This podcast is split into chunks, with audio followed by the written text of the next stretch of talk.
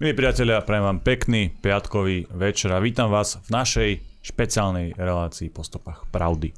Dnes je tu so mnou ako technická podpora David Pavlík. Vážení, vítajte opäť v Kultúrblogu. Dnes vás určite zapojíme a tentokrát či už formou Telegramu, mi zase zamrzla kamera, Janko, si novú nekúpil zase, či už formou Telegramu, ale e, pod posledný náš príspevok na Telegrame alebo na redakcia zavinač kulturblog.sk. A dnes špeciálne tu opäť u nás v Kežmarku, v hlavnej základni, aj náš pravidelný host, doktor Lubo Hudio. Dobrý večer. V záplave informácií a dezinformácie je ľahké zablúdiť, ale vy nezúfajte a sledujte našu vašu reláciu po stopách pravdy.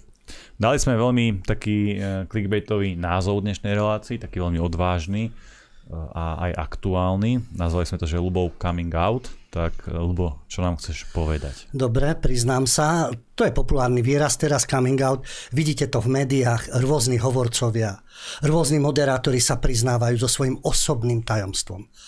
Tak priznám sa aj ja, je to trendy, však aby sme boli cool, ako my Slováci vravievame. Priznám sa teda aj ja so svojím osobným tajomstvom. Som menšina. Nepochybne som menšina, pretože patrím k bielým ľuďom. Neviem, či sa výraz biely môže používať, ale k bielým ľuďom, ktorí tvoria 9,5% obyvateľstva tejto našej zemegule. Čiže nejakých 750 miliónov. 3 štvrte miliardy. No, evidentne menšina. Samozrejme, že menšina. A to ešte, ešte sa zmenším v rámci menšiny coming out na druhu, menšina, no, neviem či nie v menšine, ale jednoducho medzi týmito bielými ľuďmi konzervatívec. Konzervatívec, tradicionalista, identitár. Pretože keď si odmyslíme všetkých tých slniečkárov, vítačov, neoliberálov, LGBTI komunitu v rámci týchto hmm. bielých ľudí, no tak keď sa prihlási niekto ku konzervativizmu, ja viem, nie je to moderné hlásiť sa k niečomu takému, tak to je zase ďalšia menšina. No tak toto bolo moje zdôverenie sa s mojim osobným tajomstvom, ako vravievajú v žurnalistickej obci coming out. Určite to Určite to muselo stáť z tej strany veľa odvahy a energie. Ako to prijali doma, túto skutočnosť? A myslím, že doma to už dávno vedia. Ja som si to šetril pre verejnosť. Ako, lebo to je, ja si myslím, že určite aj v prípade moderátorov a hovorcu prezidenta tu doma všetci vedeli. Vedela to aj verejnosť blízka, no ale teraz je to trendy, takže teraz vyjde. A každý by si mohol priznať nejaké osobné tajomstvo. Myslíš, že budeš mať kvôli tomu nejaké problémy v práci? E, ja dúfam, že nie, no, že pochopia tento môj coming out, že predsa, keď je menšina v trende a my sme naozaj menšina, ja viem, že v rámci Slovenska dajme tomu nie, no ale veď globalizmus je, nie, no tak berieme celý svet, tak keď zoberiem všetky kontinenty, názorové prúdy a všetko to hm. progresívne úsilie, tak ako hovorím, menšina, 3 štvrte miliardy, 9,5%. Mm, David, ty síce nepatríš e, ku globálnej menšine, skôr ku globálnej väčšine, ale skús urobiť nejaký coming out. Aj ty. Ja som robil jeden coming out, vidíš, teraz sme, som ma napadlo, že sme točili presne k tejto téme raz jednu hranú scénku a to mohlo byť 2-3 roky dozadu, kde som vyšiel s tým, že som konzervatívny a ty si nám tam vtedy poskytol priestory a bol si mm. zvukár, trošku zlý zvukár, ale, zvukár, ale zmieril som sa s tým a trošku som to ostrihal. Takže ja už som to stihol pred pár rokmi, tento coming out. A vyšlo ti to isté, čo Lubovi, hej? Hej, hej, zatiaľ hej. Zatiaľ sa nemením. Takže sme tu taká homogénna spoločnosť, lebo všetci sme z rovnakej nuda, menšiny. Nuda, všetci sme z rovnakej menšiny a uh, mali by sme byť asi viac inkluzívni, mal by tu byť napríklad Miňo, hej, on patrí do iných menšín a tak ďalej takže aby nás obohatil, ale to asi necháme na sobotu a zajtra budeme mať tiež reláciu, určite nás e, sledujte. Dobre, poďme k našej relácii. Čo máte nové, teda čo ste, čo ste zažili, čo ste videli? Ja viem, je to tu všade okolo nás, táto kniha. To je asi naj, tvoj najnovší počin, Áno, okrem coming outu. Okrem coming, coming outu, outu je táto áno, kniha, samozrejme, obklúčený libiotmi, lebo sme obklúčení ako jedinec, ako celok. No a všade je ten tlak, práve preto aj Kultúrblok je tým alternatívnym médium, ktoré vzdoruje tomu všeobecnému nátlaku, propagande, vymývaniu mozgov, brainwashing, aby sme boli zase svetoví, keď je coming out, je brainwashing.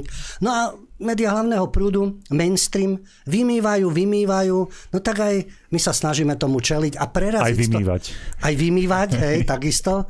A preraziť z toho obklúčenia, lebo to sa dá. Áno, sme obklúčení, všetci tí, ktorí e, máme iný názor, aký je oficiálne prezentovaný z prezidentskej kancelárie, z úradu vlády, z ústavnej väčšiny v parlamente alebo parlamentnej väčšiny. No a z toho obklúčenia sa snažíme preraziť tými faktami, ktoré svedčia o zvrátenosti doby, ktorú prežívame. Nie je to prvýkrát, vždy bolo určité obdobie, určitého napredovania, ale nie tohto pometeného progresu, ktorý je určitej degenerácie. No a my sme práve v tomto štádiu rozkladu rímskej ríše degenerácie, ktorá sa nazýva tzv.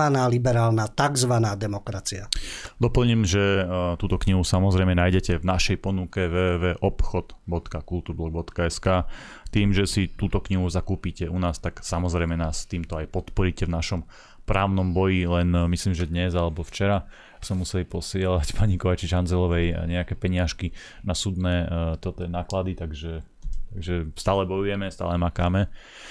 Dobre, lebo a ak by si to mal tak porovnať možno e, to obklúčenie, lebo ty si môžeš, ty máš tú výhodu a je to naozaj výhoda do dnešných dní, že si môžeš porovnať dva tie režimy. V podstate ten dnešný, ten súčasný, nazvime to liberálny alebo progresívny, alebo ako, neviem, neviem, čo je správny termín, a ten minulý, hej, ten komunistický. Tam si sa tiež cítil v takom nejakom podobnom obklúčení? No práve... Alebo to, alebo to bolo viac také, že vyváženejšie? To je to zaražajúce. Teraz je to obklúčenie ešte, ešte by som povedal, ešte nebezpečnejšie. Lebo v tom systéme, ktorý bol, karieristov nájdete vždy a prisluhovačov. Ale väčšina ľudí kašľal na to, vedeli, že to je oficiálna ideológia a závery 16. zjazdu splníme a so sovietským zväzom na väčšie časy a nikdy inak. A takú úlohu, a takú úlohu. A ľudia to brali tak, že dobre, žijem si svoj život, toto je pánske huncústvo, ako by sa to povedalo. A jasné, že štrnganím kľúčov to nespadlo. To nás môžu presvedčať tí, ktorí dnes nastavujú novú tyraniu. Ale väčšina ľudí by som povedala, že takto nejak trpne znášala, nemala inú mm. možnosť. Všetci nemohli ujsť na západ. Samozrejme, to Jasne, nie, no. nie len to. Samozrejme. E, ako nič proti tomu, jasné, kto to nevydržal, mal, určitú, mal určité možnosti, ale všetci nemohli, takže obviňovať mm. sa navzájom nevedie k ničomu. Potom boli kariéristi, ktorí si vyslovene povedali, že ale to si doba vyžaduje. Aj dnes budem progresívny, budem aktívny, budem kandidát, dostanem sa do určitých pozícií, budem sa mať dobre. No a potom boli aj fanatici, ktorí tomu verili. Hmm. Ale dnes sa mi zdá, že tých prisluhovačov a tých pasívnych je oveľa viac. A dokonca aj tých fanatikov, ktorí tomu uverili.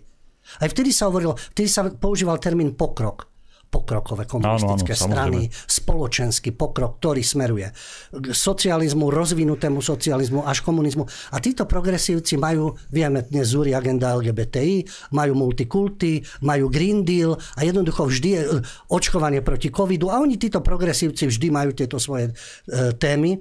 A povedal by som, že e, sú oveľa účinnejší v spracovávaní ľudí. Ale napriek tomu, nie v každej hmm. krajine, napriek tomu pribúda ľudí, ktorí pochybujú o tom, čo im to vlastne vnúcujú a prečo im to vnúcujú. Inak aj vtedy asi zrejme boli nejakí doboví extrémisti, tiež, tiež možno nejaký, nejaký kresťanský pronárodní no, aktivisti, len mali iné, iný, inak boli asi označovaní, to boli nejaké protištátne živly asi. Áno, alebo... antisocialistické živly, imperial, agenti imperializmu a tak ďalej. Takže teraz máme pochopiteľne extrémisti, dezoláti, Putinovi agenti a Jasné, že medzi ľuďmi sú rôzne typy. Niekto aj slúži zahraničiu. Mm. Najväčší paradox je, že o tej službe Rusku a Putinovi najviac vreštia, nedá sa povedať kričia, ja by som povedal, mm. že kričia alebo sa vyjadrujú, ja poviem expresívne vreštia, tí, ktorí slúžia cudzím ambasádam, cudzím záujmom a kláňajú sa cudzím modlám. To, čo hovoríš o tom porovnávaní režimu a tom obklúčení, samozrejme, že ten, kto mal charakter, zdoroval pokúšal sa. A tiež v rámci kompromisov ľudia sú vydierateľní hmm. už tým, že majú rodinu, majú deti, na rodinu sa dá vyvíjať nátlak. Dnes je to hypotékmi, ekonomickou situáciou a podobne. Vtedy takisto jednoducho ten človek zamestnaný nepokračoval a nepostupoval, nemal tie výhody. Čiže ten tlak... Tie paky boli vždy. Hej, tie paky tu boli vždy, takže to vôbec neprekvapuje. Jeden obrovský rozdiel tu je, že títo novodobí tvrdia, že to má byť iný režim iný systém. Že to pred tým 89. bola tma. A oni sú teraz to svetlo, tá nádej, ten pokrok, ten hmm. progres. No ale ono to speje kde si k tým rokom, ktoré tu boli a tí aktívni zväzáci, ktorí boli vtedy, to sú dnes aktívni progresívci. Ja viem, že sme už úplne odbočili, ale mám veľmi rád túto tému a taký záblesk tej slobody alebo tej skutočnej plurality bol práve v tých 90 rokov, ja som sa už o tom s tebou mnohokrát rozprával, ale skús nám povedať, ako tie naozaj veľmi krátko pomprejme k tým našim hlavným témam, ale v tých 90 rokoch to asi naozaj tak bolo, že boli tie debaty. Ja to vidím vlastne v rámci tej historickej vedy, že sa konali rôzne tie konferencie, kde sa stretávali tie rôzne pohľady, či už nacionalistický, marxistický a sedeli za jedným stolom tí historici debatovali a tak ďalej. A v tých 90 rokoch oproti dnešku tá situácia bola viac uvoľnenejšia. Ja viem, že 90 roky mali svoje problémy, nedostatky, jasné, každý to chápe, ale čo sa týka tej otázky slobody slova, bolo to vtedy lepšie a vidíme, že ten, ten progres alebo ten vývin ide asi k smerom k horšiemu. Áno, jednoznačne e, ten, kto to popiera, popiera to možno zo svojho nejakého ideologického pohľadu, lebo bol naklonený určitým myšlienkam. Ja si dovolím povedať, že tie 90. roky, keď odmyslíme to, čo e, neustále progresívci, pseudoprogresívci vyťahujú, áno, privatizácia, tunelovanie, mafie, výpalné, výbuchy a tak ďalej. Ale pri zrode nového štátu a nového systému to je všade.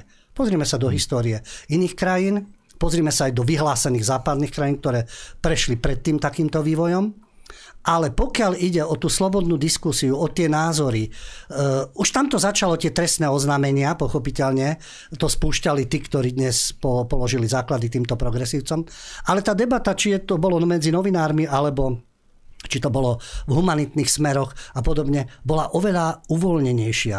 Bola povedal by som, oveľa väčšia možnosť vyjadrenia názoru bez toho, aby vás niekto ekonomicky ničil, alebo trestne stíhal, alebo že by vás sledovala nejaká špeciálna policia. Pokiaľ išlo o diskusiu, názory, pohľad na históriu, vychádzali rôzne veci, pochopiteľne. Každý má právo si čítať podľa mňa, čo chce pokiaľ pri tej knihe nemá zbraň, bombu a podobne a nie pripisovať tým ľuďom rôzne, rôzne zámery. Takže v tomto, a začalo to všetko od zurindizmu v 98. a bombardovaním Jugoslávie. A tamto, ešte tá prvá vojna, 91-95, v Jugoslavii. Ešte aj tam boli rôzne názory a e, človek si mohol vybrať aj rôzne informačné zdroje. Hoci na západe to už bolo presne tak ako tu. Už bola jedna verzia udalosti. Postupne sa to pretlačalo tu a v rámci 99. a bombardovania Srbska už to nadobudlo tie rozmery, ktoré prinášajú to ich ovocie skazené, hmm. no, povedal by som, neoliberálne práve aj v týchto dňoch. A to je ten jeden názor, jeden diktát, ten predklon smerom k Moskve je teraz predklon smerom k Washingtonu a Bruselu. Mňa mrzí, že práve keď v tých 90 rokoch sme začali vo veľkom preberať rôzne tie trendy, tie, tie javy spoločenské z Ameriky, že sa práve neprevzala tá silná tradícia slobody slova, slobody prejavu, ktorá fakt, že skrátka tej Amerike je a je tam asi najsilnejšia práve toto sme si mali zobrať a toto, toto budovať, lebo toto je na tej Amerike asi najlepšie, je tá sloboda prejavu, sloboda jednoducho tých názorov a podobne. Ale dobre, už sme úplne odbočili, vrátime sa možno k tomu niekedy, urobíme si samostatnú reláciu čisto iba o slobode slova a tomu vývoji na Slovensku.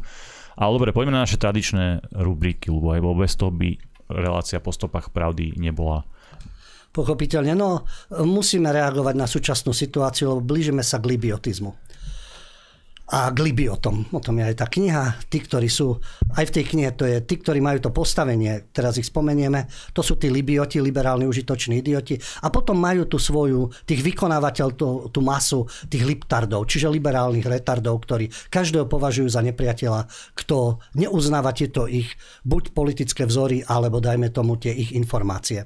Takže keď sme pri libiotoch, neprekonateľná ako vždy, toho času žiaľ prezidentka Madame Čaput respektíve či sa to... E, to nie je podľa mňa uražlivé, lebo aj Briti to takto ako si hmm. označili. Však Rizmanova konkubína, alebo najprv bol manžel, najprv bol prezident a tak ďalej, ale vieme, že e, žijú v tom vzťahu, v akom žijú. Je to ich vec. Takže táto Rizmanova konkubína sa v súvislosti s tragédiou pred teplárňou na Zámockej ulici vyjadrila e, v jednom zo svojich prejavov, že ľutuje, že nemohli ochrániť tieto obete, a že sa necítili bezpečne.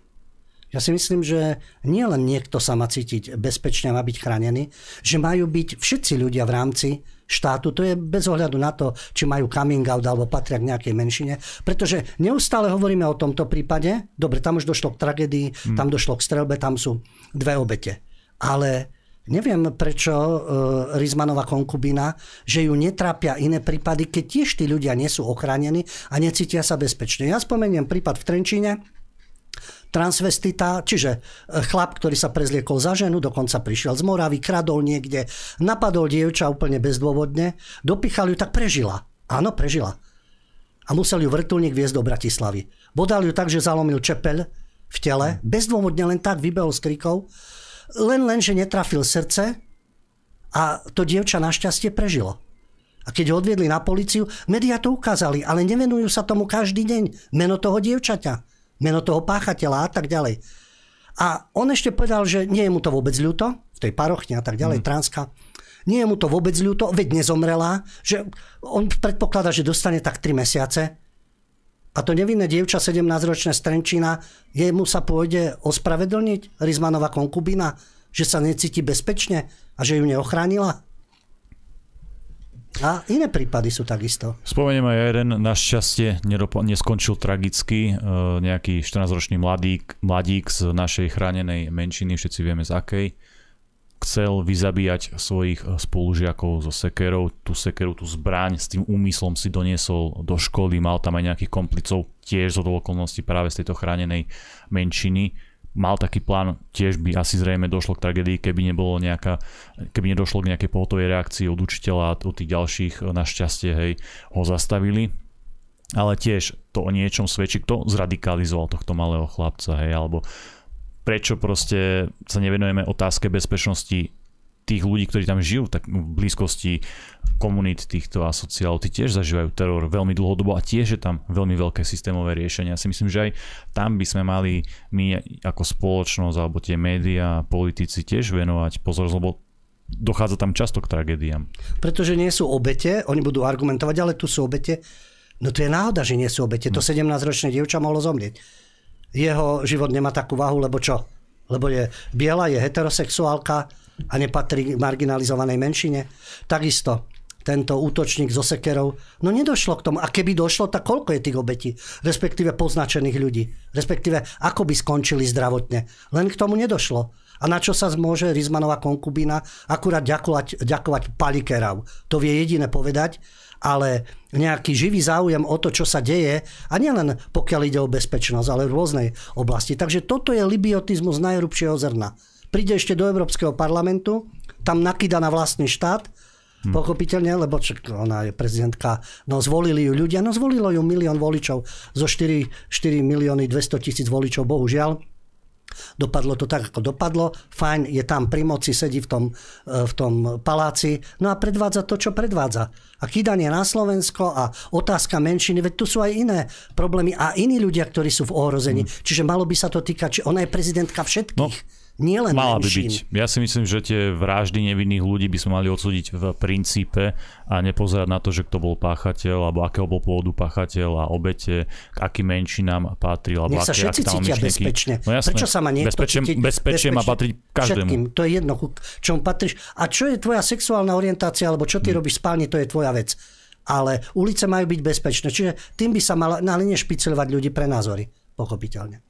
No a už keď sme pri Libii... No to patrí k tomu zneužívaniu tých tragédií, vždy k tomu takto dochádzalo, že sa nájde skupina ľudí, ktorá zneužije tie emócie, ktoré prirodzene sú, jasné, však je to veľká tragédia, veľké nešťastie, veľa ľudí, uh, veľa ľudí sú teraz kvôli tomu ako smutní, nahnevaní a tak ďalej, ale žiaľ, vždy sa nájdú takí tí šikovní, manipulatívni jedinci alebo skupinky, ktoré to zneužívajú a tlačia tých ľudí zase k nejakému extrému, zase k nejakým a podľa mňa negatívnym emóciám a zase si pretlačajú tú svoju agendu, veď videli sme to aj v parlamente a vidíme to pravidelne v médiách.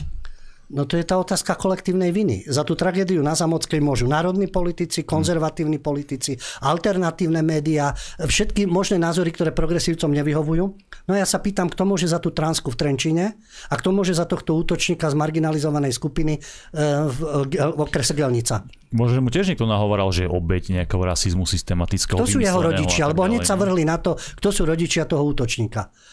Takže kto sú ich rodičia, k čomu ich vychovávali e, v mainstreame. To je zaujímavé, že keď dojde k takému prípadu, zrazu používajú slovník rodokmeň. Aký je rodokmeň útočníka, tak aký je rodokmeň týchto útočníkov. Ako tieto kritéria, ktoré sa používajú a zneužíva sa to. No a v rámci tohto libiotizmu Samozrejme, europoslanec, podpredseda Európskeho parlamentu Šimečka junior, ten zase v uliciach predvádzal libiotizmu, Byto Cigánikova s návrhom v parlamente predvádza libiotizmu, libiotizmus. Takže Rizmanová konkubina, Byto Cigánikova, Šimečka, to sú všetko títo libioti, ktorí hrajú súcit a tragédiu len v určitom politickom záujme. Pretože to, čo sa rozprávame, aj iných ľudí sa týka bezpečnosť. Že sa stane tragédia, áno, stávajú sa tragédie. Žiaľ. Ale hneď toho tancovať na hroboch, to robili pri Kuciakovi, to robia teraz s teplárňou, tancujú, využívajú kapitál a iní sa na tom vezú, pochopiteľne. Žiaľ. Ja zase chápem, že tí politici majú nejakú svoju agendu, majú svoje politické ciele, ambície a tak ďalej, ale to, čo predvádzajú, ten, ten naozaj fakt, že selektívny výber alebo selektívny pohľad a to, to rozsievanie vášni prispieva iba k tomu, že je tá spoločnosť viac a viac rozdelená. To žiaľ, myslím si, že ten ich recept nie, nie, nepôsobí ako nejaká prevencia takýchto útokov, ale skôr tú spoločnosť radikalizuje. Takže mali by to byť robiť opačne. A to isté aj Matovi, že on to poňal z toho svojho svojského pohľadu, on vyhlásil, že je hetero alebo niečo také. Tiež sa snaží tým svojim spôsobom priživiť na tej téme, on zase on má ten politický záber trošku iný, hej. Aj to, aj to zmýšľanie. No žiaľ, každý sa snaží, to je to, odsúdiť dobre tento čin, snažiť sa e, robiť tú spoločnosť, aby bola skutočne bezpečnejšia pre všetkých a kto rozdeľuje spoločnosť.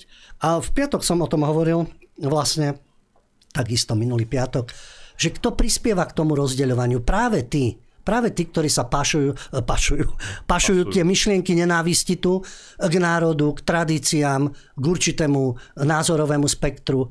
Uvediem v súvislosti s teplárňou, tiež som to naznačil, v kultúre a v umení ale k podobnému útoku došlo v Norsku. V Norsku, kde útočník navštívil takéto zariadenie a takisto sa tam snažil likvidovať ľudí, e, mal na svedomí niekoľko obetí, ale bol to Iránec, hmm. ako 12-ročný sa narodil v Norsku a teraz mal 43. Takže a, ak si multikulty zlyhalo, asi sa neprispôsobil, dobre, veď uh, možno poukázať, to je ten negatívny príklad a koľko je pozitívnych. Ale poďme zase k tomuto. On mal výhrady ako islamský fanatik, ako radikalizovaný islamský fanatik voči tejto skupine LGBTI. A dáva sa to do súvislosti s tým, že súvisí to s náboženstvom? Môže za to imám, mešita, islam, je to v islame Korán a tak ďalej. A no. tak ďalej. Lebo tu sa to dáva, to sú tie kresťanské ideály, ale samozrejme tam človek môže mať výhrady, nemusí byť kresťan a môže mať výhrady a naopak s niečím zase súhlasiť, tak ako to zneužíva Matovič, ktorý je kresťan, no ale tak to sa môže prihlásiť hoci, to, hmm. hoci čomu. Ale tu nie je obviňovať, tu sa povie, tu je psychopat narušený, na tento útočník, tiež prečo sa to spája s celou národnou scénou, s vlastenectvom, s tým teda, že bieli ľudia sú dnes fackovacími panakmi, ale skutočne aj v Spojených štátoch, aj v západnej Európe. Ale v prípade moslimského útočníka sa to nedáva do týchto súvislostí, lebo to nevyhovuje politicky. A to je práve zvrátené na, tom, na, tý, na, tej, na tej informovanosti. To je ten libiotizmus.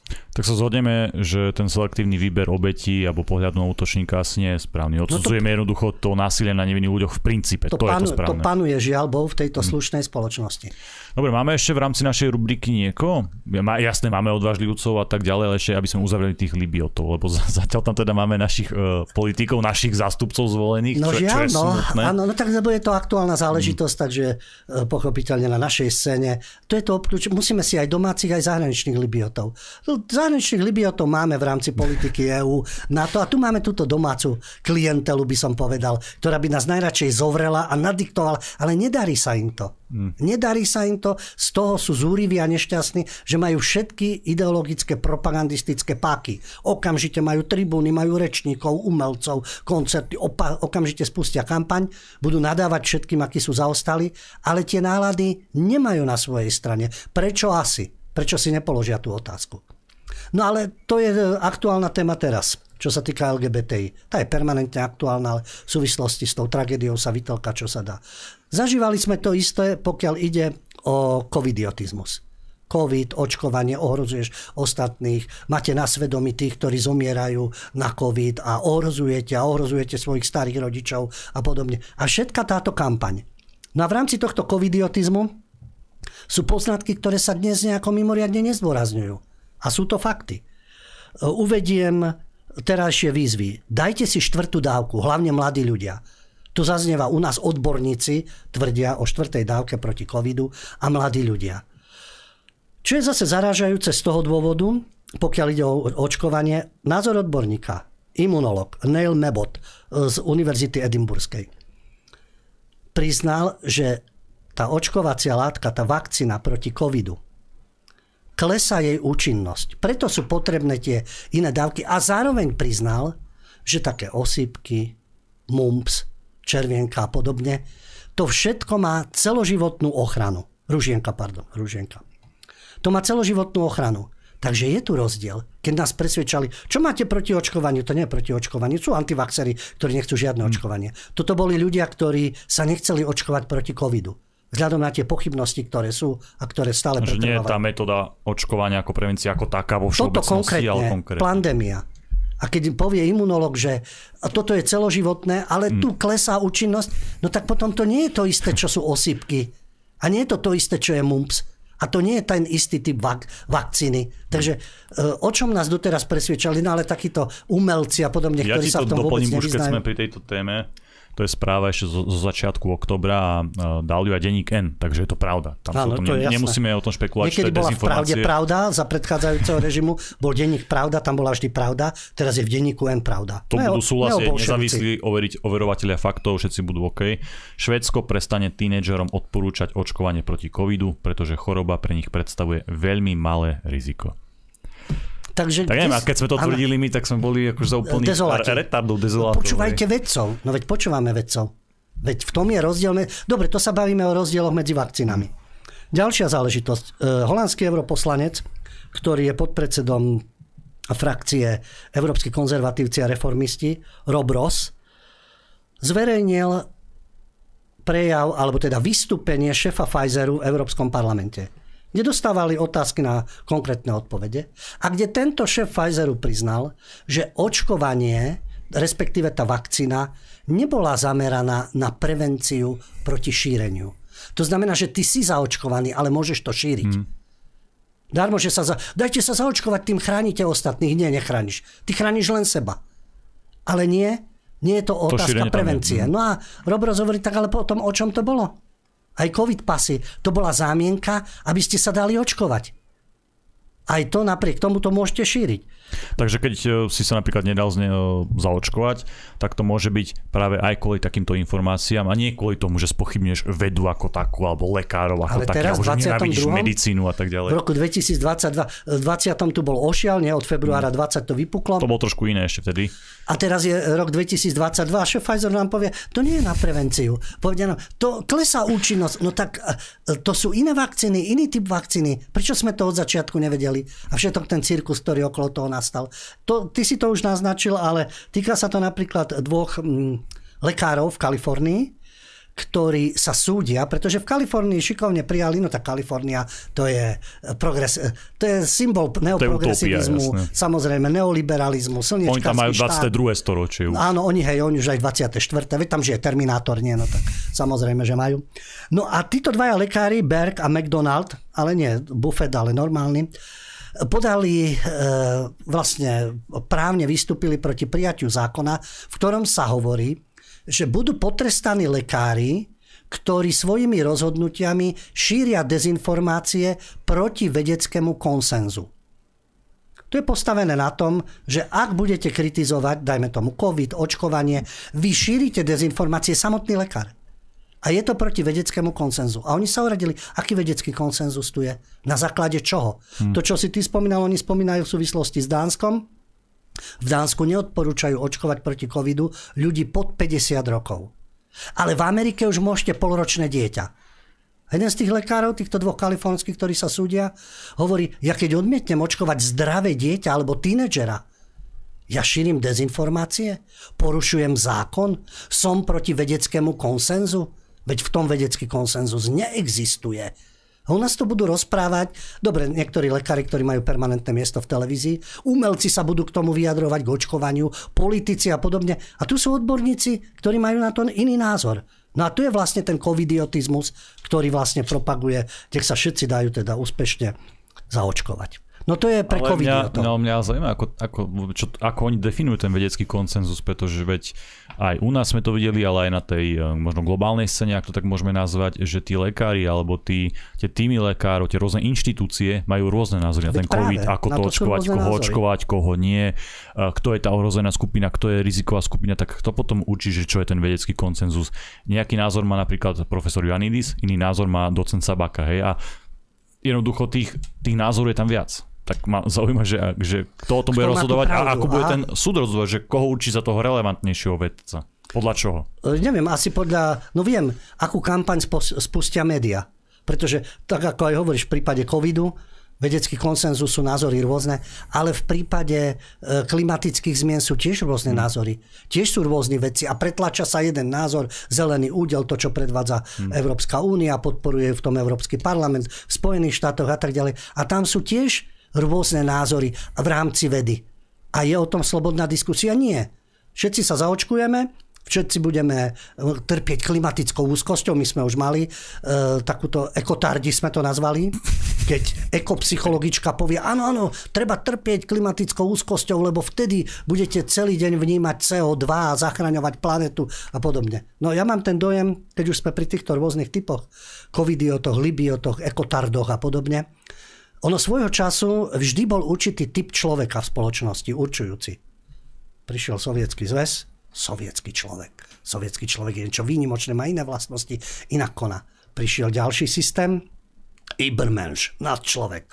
Ináč koná, ináč rozmýšľa. To je nadčlovek.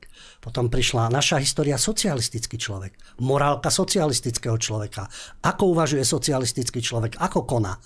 A teraz Neviem, asi takým ideálom je už v tejto situácii nebinárny príslušník menšiny, najlepšie hmm. ešte nejakého ukrajinského pôvodu, ktorý samozrejme má štvrtú dávku vakcíny a trpí klimatickou úzkosťou. To je asi ide, niečo ideálne. No a samozrejme, duhová zastava, ukrajinská zastava, to sú hlavné symboly. A hlavne takýto typ ideálneho občana v rámci našich podmienok, ten je permanentne vedie boj s bielými heterosexuálmi, s tradičnou rodinou. To sú triedni nepriatelia. No. no a tým cieľom je takisto citovaná Hanna Fabri, Ova, aktivistka LGBT, ktorá povedala, najradšej by som bola, keby zmizol z mapy zmizlo bohabojné Slovensko aj so svojím národom. Respektíve, aby zmizlo Slovensko aj s jeho bohabojným národom. Tak asi takýto typ je najideálnejší pre súčasnú progresívnu spoločnosť.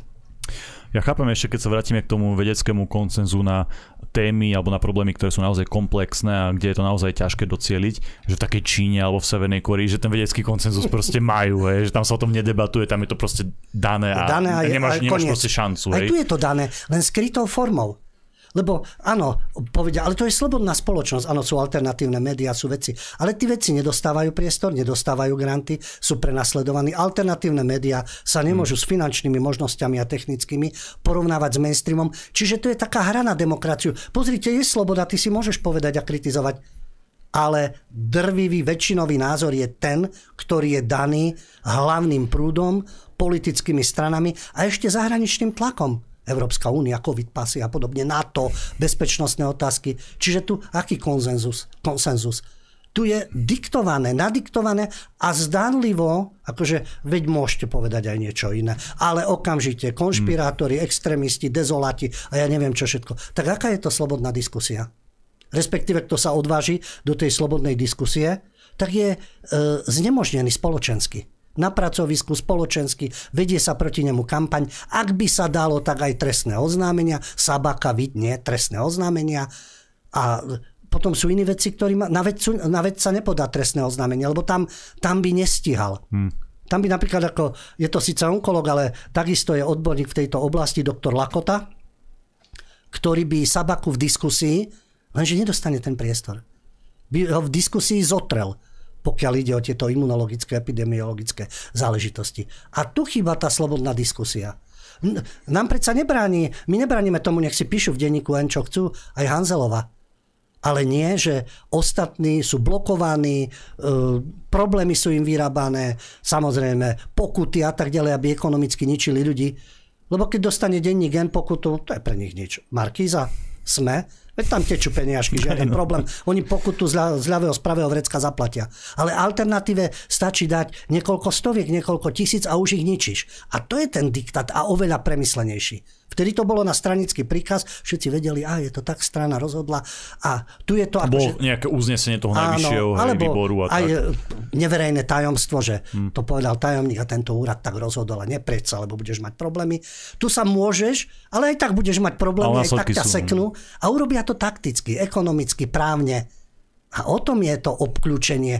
A e, rátajú s tým, že v tom obklúčení zlomia tých ľudí, Ľudia sa budú pasívni, veď budem mať problém, veď v každom režime to, a nebudem mať problémy, nech mám spokojný život. Potom sú tí, ktorí vzdorujú a tí môžu preraziť to obklúčenie toho libiotizmu. Ale, ale sa, tým pomáhajú aj ostatní. Ale o to sa zrejme aj budeme snažiť, určite nebudeme mať nejaké pesimistické porazenecké názory. Veríme teda, že, že tú slobodu slova ubránime, uchránime a že presadíme tú slobodu slova prejavu nielen pre nás, ale aj pre tých ostatných, pre tých liberálov alebo pre, pre tých progresívnych a tak ďalej, aby sme naozaj nevyzerali ako v nejakej Číne alebo v Severnej Koreji alebo ako u nás to bolo niekedy v 50 rokoch. Dobre, Lubo, poďme teda na ďalšiu rubriku, na tú, ktorú mám ja najradšej, to sú odvážlivci. To je inšpirácia. to, je, to je pekné, tak ano. poďme radšej k ním. Prvý ti bude úplne sympatický, lebo vždy hovoríš cvičte, nedrogujte a tak ďalej.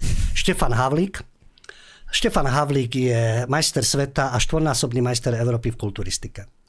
Na Facebooku napísal svoj príspevok, kde vzhľadom na to, čo existuje, povedal, že už dosť toho bolo, tejto vojny pohlaví a, a samozrejme aj ukropropagandy povedal, dajte si tie svoje duhové zástavy, ukrajinské zástavy, dajte si ich ako postelnú bielizeň, prestante s tým otravovať všetkých.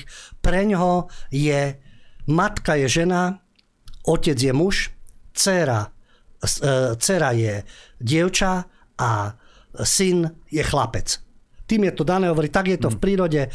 Muž, žena môžu spolu... Ja viem, že sú možnosti, ako, nehovorím o adopcii, ale vynosiť dieťa, umelé oplodnenie a tak ďalej. A toto je tá prírodzenosť, ktorá je daná. Takže toto sú danosti, berte to ako fakt, no a potom tvrdí, keď budete stále s tým pokračovať, budete provokovať. Budete provokovať tých ľudí, ktorí sa neudržia a potom sa nebudete stačiť čudovať. Takže toto je odvaha povedať takto na rovinu, otvorene, nepochybne. Ďalšie tabu, ktoré bolo doteraz okrem covidu. Pardon, rečníme dlho. Okrem covidu BLM. Black Lives Matter. Klasika. Samozrejme. To už, to už je dnes klasika. My už máme marginalizovanú skupinu so sekerou. Vieme, čo robila, robilo BLM po uliciach. Nikto nič. Ospravedlňovali ich médiá. Veď čo aj priznania CNN kryli to, odvratili zrak, nepozerali, čo robia tieto vytržnické bandy, ktoré sa schovávali za boj proti rasizmu. Sharon Osbornová, Ozzy Osborn, známy to spevák, jeho manželka, ktorá je moderátorkou zároveň tak Sharon Osbornova teraz požaduje od BLM, aby jej vrátili 900 tisíc dolárov. Inšpiráciou bol Kanye West, Černoch. Takže pôvodne. Černoch. Všetko okay. Ktorý povedal, že BLM je podvod. Minule sme ho spomínali, hmm. mal tričko Black Lives Matter. Čo je na tom? Čo je na White. tom? Uh, black, pardon, Black White Matter. Tak. Takže na, aj na bielých životoch záleží. Niekedy to aj bolo, že záleží na všetkých životoch. To bolo odmietané. Ah, to už je, to už je mimo. Takže takže White Lives Matter. A Kanye West ju inšpiroval a povedal, že BLM je podvod, keď to povie Černoch. Jak ho obviníš z rasizmu? Nie, to, to šachmat proste si skončil. No a Osbornová hovorí, keď je to podvod, ja tomu verím, 900 tisíc dolárov späť, ktoré sme vám dali. No a potom sa zistilo, že dávalo sa to na konzultantov, na nehnuteľnosti, BLM si kupovalo. Takže aby to bolo pekne transparentné. No a potom ďalší taký liečik pre týchto silniečkárov, a to je situácia v Spojených štátoch, keď Eric Adams ako starosta New Yorku, ktorý vyhlásil stav núdze. Stav núdze preto, lebo, a New York je veľký, ale už 17 mhm. tisíc pristahovalcov prišlo z Mexika, z tejto južnej hranice. Teraz ubytovanie detí, zdravotné problémy. No, ale prečo ich tam toľko došlo? Arizona, Florida, Texas južné štáty, kde im prichádzajú zo Strednej a Južnej Ameriky a z Mexika a podobne, imigranti, nelegálni, oni s tým majú problémy, tam sú republikánsky guvernéri a posielajú pekne tých ľudí do New Yorku. Zabezpečia im výlet do New Yorku. New York je úžasný však. Všetci Počkaj, sú nadšení New Yorkom. Nerozumiem tomu veľmi, prečo ten v New Yorku vyhlásil stav núdze. No, mal vyhlásiť stav Radosti. maximálnej spokojnosti, šťastia, Áno. imigrácia, obohacujete krajiny, vždy je to Sme proste... radi, že sú tu ďalší. Vždy to, Áno. vždy to posúva ďalej, vždy je to radosť, láska, tak ďalej, tak prečo stav núdze? Áno, no presne, že dobre, títo republikáni sú kritickí k imigrácii, tieto južné štáty majú toho plné zuby, tak nech sa páči, vy to uznávate, vy to hlásate, nech sa páči do New Yorku. No a tam zrazu stav núdze. A tí guvernéri to dali najavo, keď bol Trump prezident, tak e, bol program Zostaňte v Mexiku. A chránil územie Spojených štátov. Biden to zrušil. Tak keď s ním súhlasíte, zvolili ste ho, tam sú demokrati e, v New Yorku, nech sa páči. Takže takto to treba s týmito slnečkami. Oni sú hrdinové, že prichylil som jedného alebo dvoch, keď u nás teda takto rečnia. No ale skúste takúto masu zvládnuť. Že či je to priateľné. No. Takže aj to sú odvážlivci, títo guvernéri. Pozrite, takto sa to vašim vlastným liekom, nech sa páči, môžete to Takže ide o to aj, že koho si tí, poli- tí ľudia zvolia do tých politických funkcií, lebo keď si vždy. zvolia niektorých e, proste mužov, ktorí majú tú hladinu testosterónu v pohode, majú, tie, majú ten morálny nejaký kompas a tak ďalej, tak to má tak to vyzerá nejako a keď si zase zvolia tých demokratov v Amerike alebo takto. niekoho iného, alebo nejakých marxistov tu u nás, tak samozrejme zase to vyzerá inak. Hej. Takže do veľkej miery to ovplyvňujú aj ľudia tým, ako hlasujú a preto vyzývam vás všetkých, nekašlite na tie voľby a zúčastňujte, zúčastňujte sa ich, pretože všetci tí slniečkári na tie voľby chodia. Áno, áno, a samozrejme, že volia tu, veď e, hovoríme o Rizmanovej konkubine, keď e, som povedal, že milión ľudí ju volilo, tak prišlo vyše 40% voliť a z tých 40% v tom druhom, ja viem, nebolo veľmi na výber, hmm. Ševčovič a e, Madame Čaput, ale a z tých 40% dobre zorganizovaná skupina, ktorá prišla, to vyhrala a už tam sedí. A nikto ju odtiaľ nedostane, robí tie kroky, aké robí a to je práve o tej zodpovednosti občianskej prísť, voliť dobre.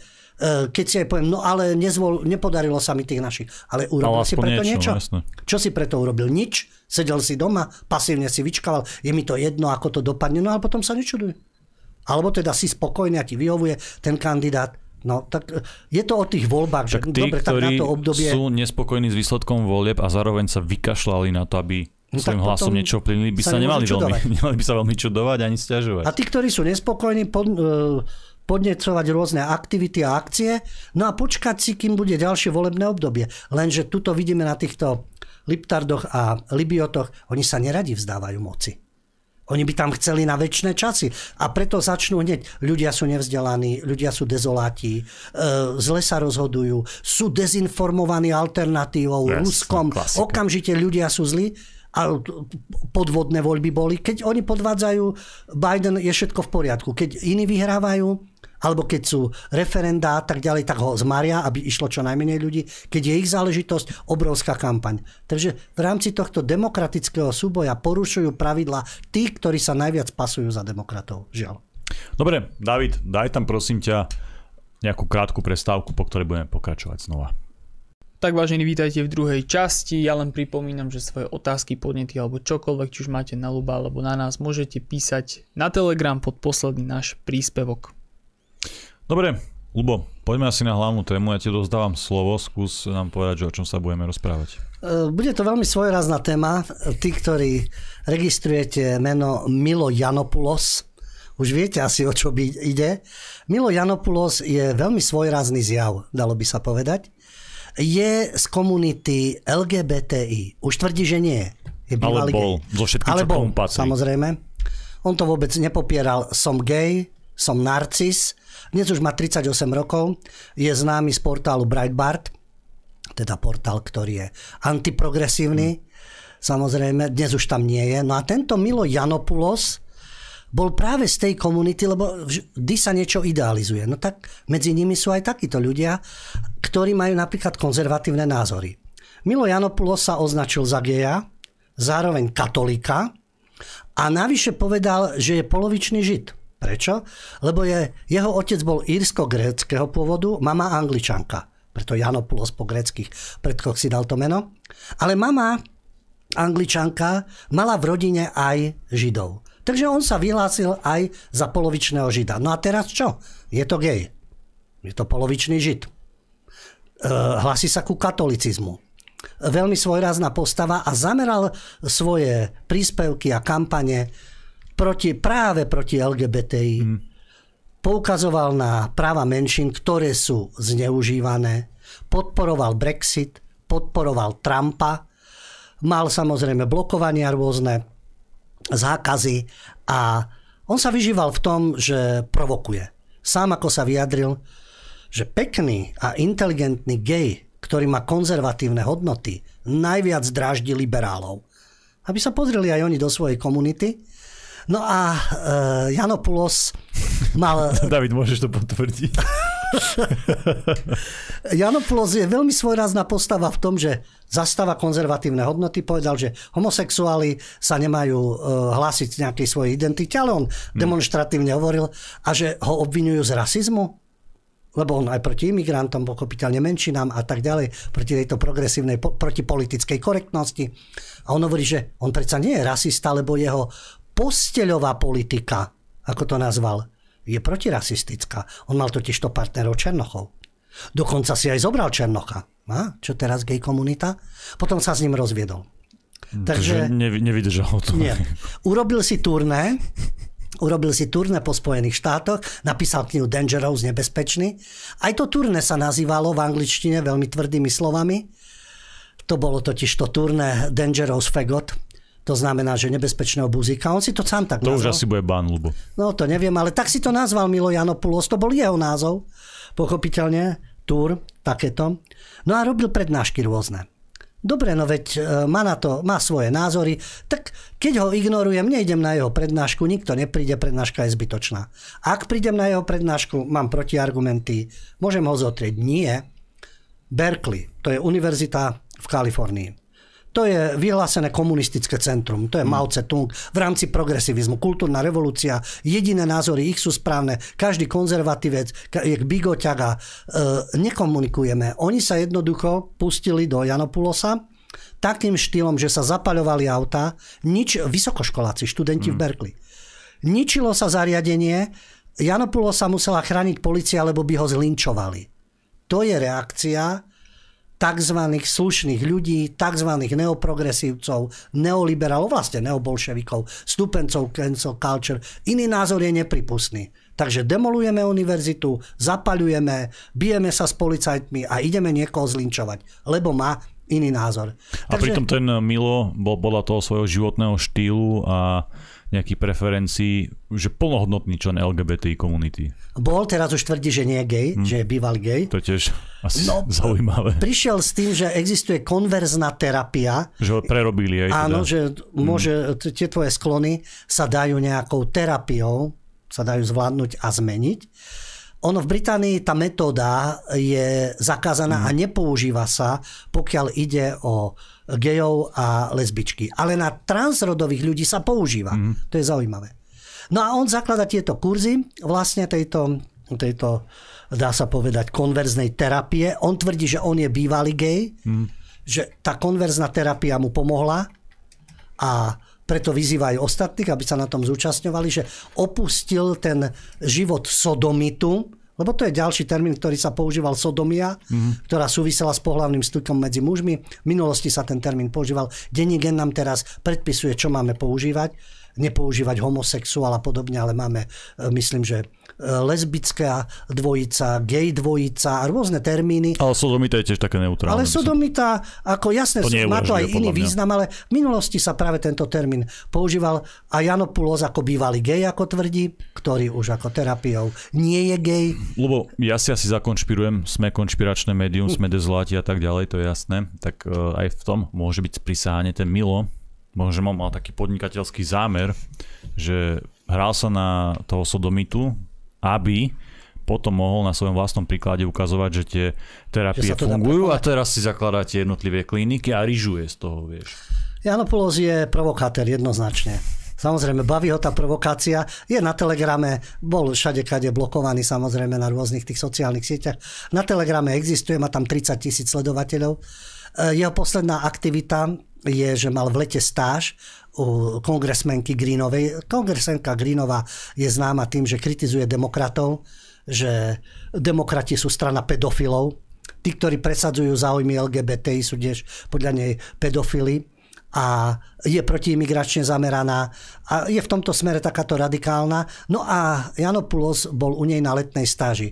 Zadarmo. Hmm. Zadarmo. Liberáli sa dobre financujú a podporujú. Ty sa rozlezujú ako chobotnica. Takisto je o tom kniha obklúčený Libiotmi, že tí Libioti, to je chobotnica, ktorá je v politike, na univerzitách, v médiách, vo vzdelávacom systéme a tak ďalej. Takže oni si tam zabezpečia aj príjmy. Janopoulos mal neplatenú stáž letnú v rámci kongresu. Greenova sa ho nebala teda zamestnať v tomto smere. To sú posledné správy z leta o Janopulosovi. A na čo sa ešte zameral a poukázal, to je takisto v rámci tejto komunity, že sa robia predstavenia pre deti, ja už som to spomínal v kultúre, to zase upozorňoval e, na to, alebo táto, bývala drag chlap, ktorý sa prezlieka za ženu a on sa venoval aj prostitúcii. Upozorňoval na to, že Robí sa to aj pre deti v nočných kluboch cez deň, sa to robí pre rodičov s deťmi, že drag queen tam vystupujú, aby boli tolerantní k inakosti. To už kritizoval tento bývalý drag queen a Janopoulos práve o tom to hovorí, že v Spojených štátoch je to tiež, tieto drag queen čítajú deťom rozprávky v knižniciach. Aby ich, lebo k tolerancii môžeš priviesť výchovu, to nemusí prísť drag queen, hmm. chlap predstavujúci ženu, ktorý tam tri, e, číta rozprávky, a nazýva sa to Drag Queen Story Hour, čiže e, tá hodinka pre príbehy Drag Queen. On hovorí, že to je nechutné. Akože toto absolútne odmieta. On dokonca hovorí, že to keď počuje, že Drag Queen Story Hour, že si dáva povraz, takže hmm. teraz sa zaoberal tomto témou, ale to je realita. Takže... Pointa je asi taká, že vlastne my to tak tiež ten pohľad náš zvonku na tú komunitu je taký, že to je taká nejaká si jednoliatá skupina ľudí rovnaká, no ale títo, títo ľudia, čo si typy. spomínal, sú tak naozaj rôzni. Hej. Sú aj ľudia, ktorí v tejto komunite majú konzervatívne názory, no ale kde by ich mohli povedať, lebo hneď ich za niečo, za niečo označia. No a Janopoulos je v tomto zmysle provokatér. Takže tam hmm. ťažko ako žid, gay, bývalý gay, katolík, teraz prí, píše, hej, píše pre blog Church Militant, ako, no, no, to je zase ďalšia záležitosť. Ale to bola len ukážka toho, že teraz v tejto atmosfére coming outov, to Ilievci, mm. Strižinovci a tak ďalej s tým prichádzajú. A Pulos to tvrdil už dávno. Mm. Ale zároveň ho idú linčovať na nejakej univerzite. Áno, mal jeden veľký škandál, lebo to je provokátor. Na tú knihu dostal aj grant určitý, potom mu to stiahli. Napísal viac knih, ale táto kniha nebezpečný pretože v prípade nejakej pedofilie hovoril, no keď má niekto vzťah s 13-ročným chlapcom a zároveň si vychádzajú v ústrety, na tom nie je nič zlé. No tak za propagáciu pedofilie, ale to bola zase provokácia. On povedal, že tým provokoval že to nemyslel vážne. Dobre, a čo dostal nejaký trest teda za to, hej? No, nie trest, trest za to nedostal, ale odvratili sa od neho, už ho nepozývali, hmm. tie konzervatívne kruhy, peniaze na tú knihu nedostal, nakoniec tá kniha aj vyšla ale tie konzervatívne kruhy sa proti tomu zbúrili, že toto už teda prehnal riadne. Chápem, hej, lebo propagácia no, pedofilie je, je absolútna degenerácia. Hej. Ale na denníku sme predsa obhajovali pedofilov. To, totálna degenerácia. Absolútna. Hanzelová obhajovala pedofilov. Vôbec, tam musí byť, tam, je, tam nie je žiadna tolerancia k pedofilom, hej, to je proste, že nič, to musíme vymedziť totálne, absolútne. No a on vlastne urobil túto provokáciu, je, no, bol v tej komunite, nie v tej komunite. Tu len išlo o to ukázať, že v tej atmosfére, ktorá tu je, pozrite sa, aj takí tu hmm. ľudia sú v tej komunite. Aj takéto veci sa dejú. Veď áno, došlo k tragédii, ale aj medzi nimi dochádza k tragédiám nenávistným prejavom a hysterii a nevere a ja neviem čo, potom sa to rieši aj násilne. Hmm. Takže prečo idealizovať? To je to isté, čo bolo COVID. Tí, ktorí sa očkujú, sú fantastickí ľudia, ohľaduplní a tak ďalej, tí ostatní sú. Asi patria aj do táborov. Nejaký veď debatách to vyznelo. Černoci sú všetci dokonali a správni, len sa im ubližovalo BLM. Teraz máme LGBTI, u nás máme marginalizovanú skupinu. Hmm. Je to a vždy rôzne. je to z tej pozície, že niekto je nedotknutelný. Je to rôzne podľa tých krajinách. Ja som raz s Davidom sa zúčastnil, David, ty si na to pamätáš, tam bol v Bratislave nejaký pochod, nejaký feministik, či čo to bolo. Oni pochodovali za potraty. Niečo v tom zmysle, neviem teraz uh, presne, aké boli ciele tohto pochodu, ale bola to jednoducho táto skupina agresívnych feministiek, neboli agresívne, samozrejme boli úplne v pohode tie baby. A my sme sa s nimi rozprávali, lebo však radi komunikujeme, máme radi ten dialog a napriek tomu, že to boli feministky, ktoré protestovali za potraty, za nejaké úplne, že fakt, že liberálnu politiku potratov, tak uh, oni boli v pohode s tým, že sú iba dva pohľavia. Že, boli jasné, naše proste. Boli, že, že gej má muž a žena, oni to nejak nespochybňovali.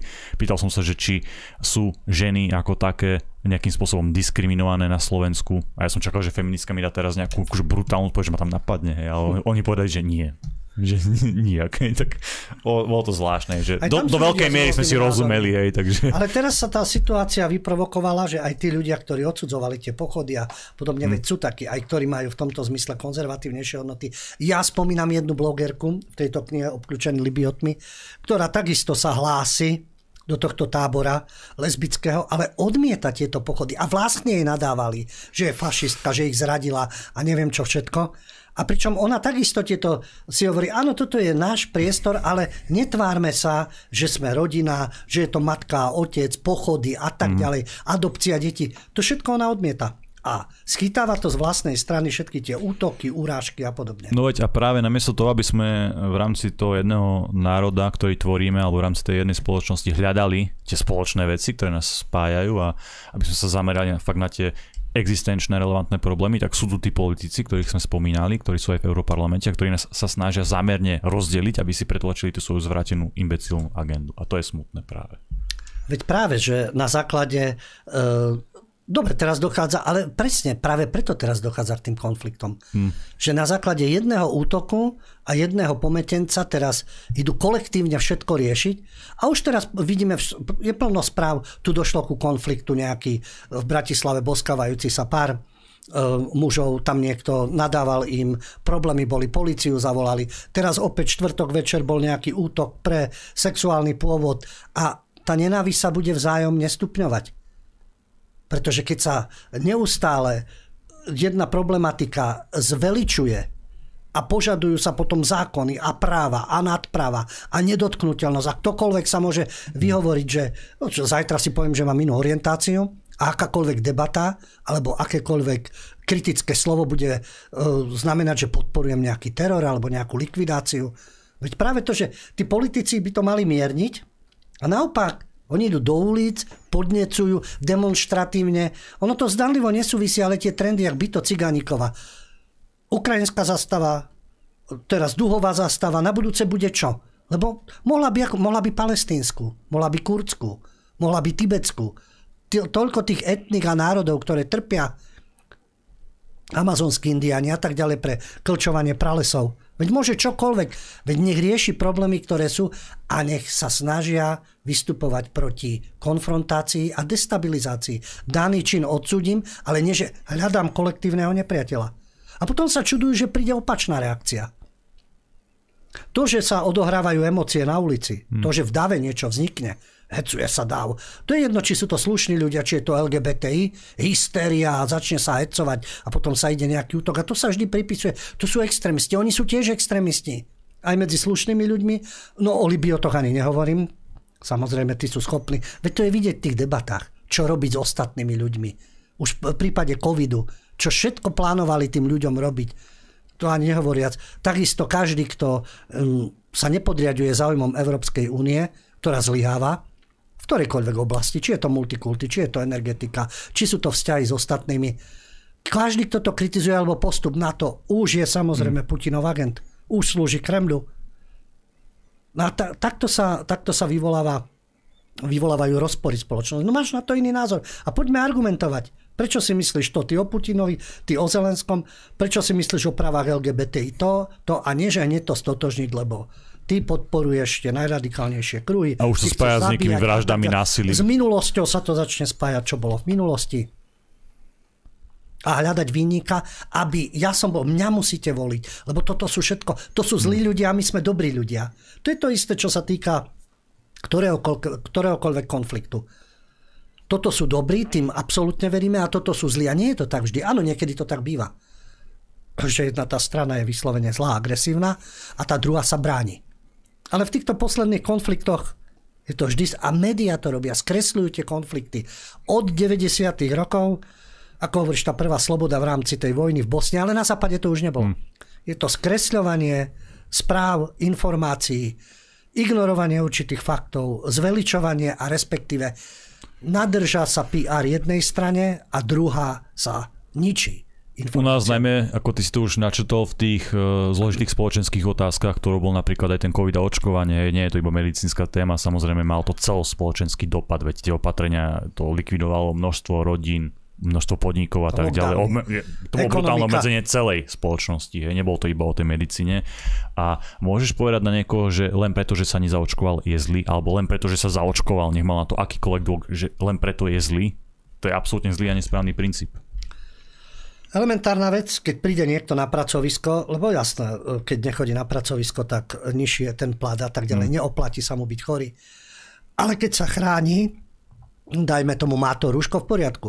Ale bezohľadnosť je, keď vieš, a to sa netýka covidu. Všeobecne. Všeobecne. E, cítiš, že necítiš sa, teda vieš, že necítiš sa najlepšie, nie, máš už určité príznaky a ty prídeš a kýcháš a čo viem, kýchneš si do ruky, chytíš kľúčku alebo niečo, klávesnicu, niečo spoločné priestory. To je nezodpovednosť keď zostaneš doma, liečiš sa, respektíve to, čo robia Aziati, Japonci a tak ďalej, dáš si rúško, chrániš sa, lebo to je otázka tvojej zodpovednosti ale nie to, čo tu vzniklo s pandémiou. E, Japonci sa nedelia, že kto má rúško, kto nie. Ty máš byť osobne zodpovedný. Dobre, David, daj tam nejaké zaujímavé video a potom prejdeme aj na otázky od vás. Dobre, milí priatelia, ja vás vítam späť po prestávke v našej relácii po stopách pravdy. Táto časť je venovaná vám a vašim otázkam, primárne z mailov a z telegramu. Ja vás urgujem skôr na ten telegram, neviem, že to je najlepšia aplikácia na svete, ale fungujeme tam bez cenzúry, bez obmedzení. Zatiaľ tam tá sloboda je, takže určite píšte otázky na telegram. David zatiaľ prečítá nejaké maily. Tak poďme na to. Ahojte, rád by som sa opýtal, či budú ešte doplnené trička Slovenská sila vo vašom e-shope. Sú už vypredané, dostupné je len vo veľkosti S. Ďakujem za odpoveď, Janko, mohol by sa k tomu vyjadriť ty. Jasné, veľmi pekne, e, nás, e, veľmi pekne vám ďakujeme za váš záujem a teší nás. Nečakal som, že to bude až takéto prudké, že sa to tak rýchlo vypredá, ale určite dáme do výroby aj e, ďalšie kusy v tých veľkostiach, ktoré sú vypredané. E, ešte tam sú SK a ešte nejaké ďalšie možno veľkosti budú a to ešte máme aj iné samozrejme oblečenia, ktoré si tiež môžete vybrať, ktoré je dostupné. Ale tú slovenskú silu, čo je určite veľmi pekné tričko s peknou myšlienkou, e, určite doplníme takú týždeň. Určite. Idem na Telegram? Poď na to. Myslíte, že špeciálny prokurátor má vychodenú špeciálnu školu? neviem, či má špeciálnu školu, no nejakú školu má, neviem, či len vychodenú, alebo naozaj sa tomu zodpovedne venuje, je to pravdepodobné. Ale myslím si, že špeciálny je v tom, že ide špeciálne niekomu po krku. A bez ohľa, myslím, že aj z politických dôvodov. Takže v tom je tá špeciálnosť, že niečo sa ignoruje, niečomu sa nevenuje pozornosť a po niekom sa ide aj bezdôvodne a špeciálne mu znepríjemňovať život, špeciálne ho dostať do väzenia a špeciálne vytvárať atmosféru, aby bol pre spoločnosť nenávidený a nepriateľný. Aj takáto prax býva. Áno, právny štát, o tom sa stále rozpráva v Európskom parlamente, Európska únia, základom liberálnej demokracie, liberálnej degenerácie, je údajne právny štát. A ako to právne funguje, najmä pokiaľ ide o oponent, oponentúru, názory, ktoré nie sú v súlade s danou oficiálnou doktrínou, tak vieme, ako tam funguje právny štát, ako sa likvidujú ľudia. E, nie fyzicky, pochopiteľne. Hoci myslím si, že mnohí majú sklony v rámci Libiotov a Liptardov, by to radi aj fyzicky robili, ale zatiaľ nemôžu, alebo aspoň to nemôžu pred svetom, pochopiteľne. No tak to robia práve cez tieto trestné oznámenia, cez prokurátorov, e, prokurátorov obvinenia, mediálne kampane. Takže špeciálny prokurátor má svoje špeciálne úlohy. Dobre, ja tam ďalšie otázky nevidím ani na Telegrame a David, ty po, povedz stav na mailoch. Zatiaľ nič. Lubo, skúsať nejaké posolstvo z Kešmarku. Ty si dal na začiatku relácie svoj coming out. Áno, veľmi pekné. To som sa priznal, menšina. Inšpirujúce, možno veľa ľudí ďalších sa odváži k takémuto dôležitému kroku. Takéto, Samozrejme, áno. tak skús dať nejaký, na záver niečo také silné, motivujúce. Dobre, okrem coming outu a priznania si teda toho nejakého tajomstva. No myslím si, že aj keď patríme k akejkoľvek menšine, pretože aj z hľadiska toho, že niekto má konzervatívne názory, tradicionalistické, to neznamená, že odmieta napredovanie. Ale v akom zmysle? V akom? V otázke ľudských kvalít, v duchovnom raste, technologických možnostiach. To neznamená, že chce žiť v nejakom 17. alebo 16. storočí, nepoužívať elektrínu. Hmm. Ale progres, že sa zvráti ľudská podstata a akýkoľvek odkaz civilizačný predkov a tak ďalej a z, minulosť nebude nič znamenať, lebo tu je kontinuita. Niečo bolo pred nami, teraz sme tu my a niečo bude po nás. Negovať všetko, čo tu bolo doteraz, tváriť sa, že náš dnešný určujúci vývoj je ten najdokonalejší a budúcnosť sme len a len my a všetko ovplyvníme samozrejme od klímy, od CO2, cez vakcíny až po pohlavie, je zvrátené. Alebo teda, povedal by som, slaboduché. Čiže odkaz je, používať skutočne kritické myslenie, vlastný rozum a nepodliehať tomu, kto je momentálne pri moci. A to, je, to sa týka či histórie, či sa to týka vedy, alebo sa to týka rôznych humanitných smerov. Jednoducho mať svoje vlastné, povedal by som, uvažovanie, pátrať po rôznych zdrojoch, konfrontovať si ich a vytvárať si vlastný názor. Neodsudzovať automaticky napríklad aj v prípade nášho média, že to je len úsilie útočiť na oficiálnu moc, na oficiálnu doktrínu, pretože tá je deravá, žiaľ Bohu. Ich argumenty sú fádne, ich argumenty nie sú silné. A keď aj pripustia debatu, tam je vidieť, že tí politici, ktorým oni nadávajú, že sú extremistickí, populistickí a tak ďalej, proti ním argumentačne nemajú. Takže posolstvo je slobodná diskusia bez obmedzení bez toho, aby sa niekto štilizoval do úlohy lepšieho človeka, slušného človeka a jeho oponent to je to zlo. To je to zlo extremistické, preto si nezaslúži, aby sa vôbec vyjadroval. Áno, to, čo bolo, čo malo byť zmenou tejto spoločnosti. Slobodná diskusia, výmena názorov. To by malo fungovať. A myslím si, že k tomu prispieva Kultúrblok. Nemusíme byť každému sympatický. Vidím v tých reakciách takisto rôznu kritiku, rôzne, by som povedal, ostré slova a nesúhlas. No a čo? Veď v poriadku. My sme schopní na to reagovať, oponovať, keď niekto napíše, pretože telefonát sa môže zneužiť. Ten človek v rámci toho telefonátu môže hovoriť, hovoriť od veci, alebo uraziť, alebo zavádzať, alebo zdržiavať.